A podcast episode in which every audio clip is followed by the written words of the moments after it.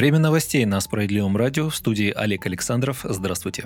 Заморозку накопительных пенсий продлят еще на три года. Госдума приняла закон, предусматривающий продление моратория на перечисление взносов на накопительную часть пенсии. Мораторий на формирование накопительной пенсии ввели по инициативе правительства еще в 2014 году и с тех пор неоднократно продлевали. Так работодатели направляют в ПФР страховые взносы в размере 22% зарплаты сотрудника. Из них 16% идут на страховую пенсию, 6% на накопительную. На протяжении последних лет формирование накопительной части пенсии было заморожено, и весь взнос направляется на выплаты нынешним пенсионерам. Как пояснили в Кабмине, это связано с балансировкой бюджета Пенсионного фонда России. Теперь мораторий продлят до конца 2024 года. Против заморозки накопительной пенсии голосовала фракция «Справедливой России за правду». О причинах такого решения «Справедливому радио» рассказал заместитель руководителя фракции в Госдуме Андрей Кузнецов.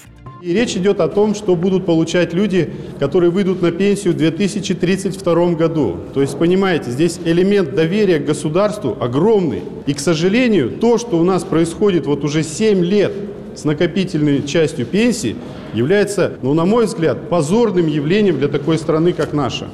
Потому что это ломает полностью сегодня доверие между гражданином и государством. Но как может человек стремиться к легальной белой заработной плате, если он понимает, что с этой заработной платы у него, с этого легального отчисления 22%, государство просто каждый год забирает 700 с лишним миллиардов рублей в предстоящем году, как пишет правительство, в результате этого действия сэкономит бюджет. Сэкономит на ком? На наших гражданах.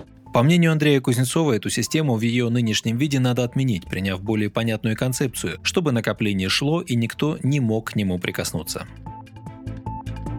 Кстати, «Справедливая Россия» разработала и внедрила критерии оценки работы депутатов Госдумы. Как сказал газете «Ведомости» первый заместитель председателя фракции Дмитрий Гусев, социалисты в парламенте, а их 28 человек, уже ознакомились с документом. Депутаты справоросы должны 2-3 раза в неделю выступать в СМИ, ежедневно публиковать в соцсетях эксклюзивные материалы, репостить высказывания лидеров партии, оценивать действия или бездействие правительства России, а также комментировать региональную повестку. Раз в месяц депутат Госдумы от «Справедливой России» должен участвовать во всероссийской пресс-конференции или демонстрировать позицию удаленно, говорится в методике оценки KPI, которая роздана депутатам. Все они и так знают, что должны проявлять публичность, вопрос только в том, в каком количестве нужно это делать. Для этого и требуется KPI, поясняет Гусев. Также аппарат партии будет собирать данные и выставлять оценки по пятибальной шкале за другие достижения членов Нижней палаты парламента, личный прием граждан, в том числе с депутатами другого уровня, проведение мероприятий, встречи с активом, сторонниками в регионах, контакты с руководителями региональных региональной и исполнительной власти региона, участие в решении проблем, которые есть в повестке. Иными словами, депутаты должны быть всегда на виду и еще больше повышать свою активность, пояснил Дмитрий Гусев.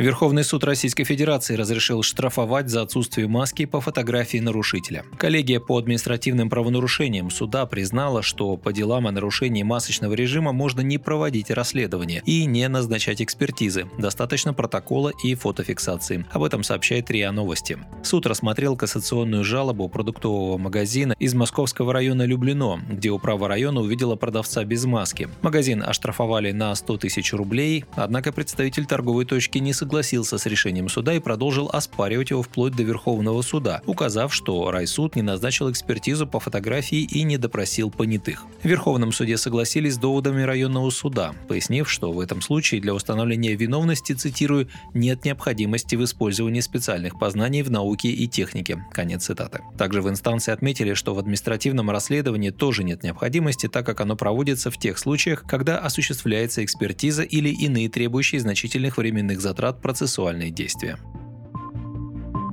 Единые стандарты свободных от коронавируса зон на основе тестов могут появиться в России. С учетом того, что привитые люди могут болеть в легкой форме и быть заразными, свободные от ковид-зоны, действующие на основе QR-кодов, фактически таковыми не являются. Так, например, переболевшим коронавирусом теперь предлагают выдавать код на год, но прививку советуют делать уже через полгода, так как появляется риск заболеть. Эти места превращаются в зоны, опасные для непривитых, и на этом основании власти ограничивают в правах тех людей, которые как раз не представляют угрозу для окружающих. Сейчас регионы России соревнуются в том, кто какие ограничения ведет для непривитых. А тех, кто переболел и пока не может сделать прививку, или у кого есть медотвод, зачастую не думают. Единых правил нет, хотя Конституция вроде как гарантирует равные права для граждан всех регионов. Проблему обозначил глава парламентских социалистов Сергей Миронов. Он считает, что внедрение массового бесплатного экспресс-тестирования позволит создать по-настоящему свободные от коронавируса зоны там, где это необходимо. Разумеется, нужны все остальные защитные меры, в том числе и вакцинация, которая должна оставаться добровольной, подчеркнул председатель СР. Вы слушали новости. Оставайтесь с нами, будьте в курсе событий.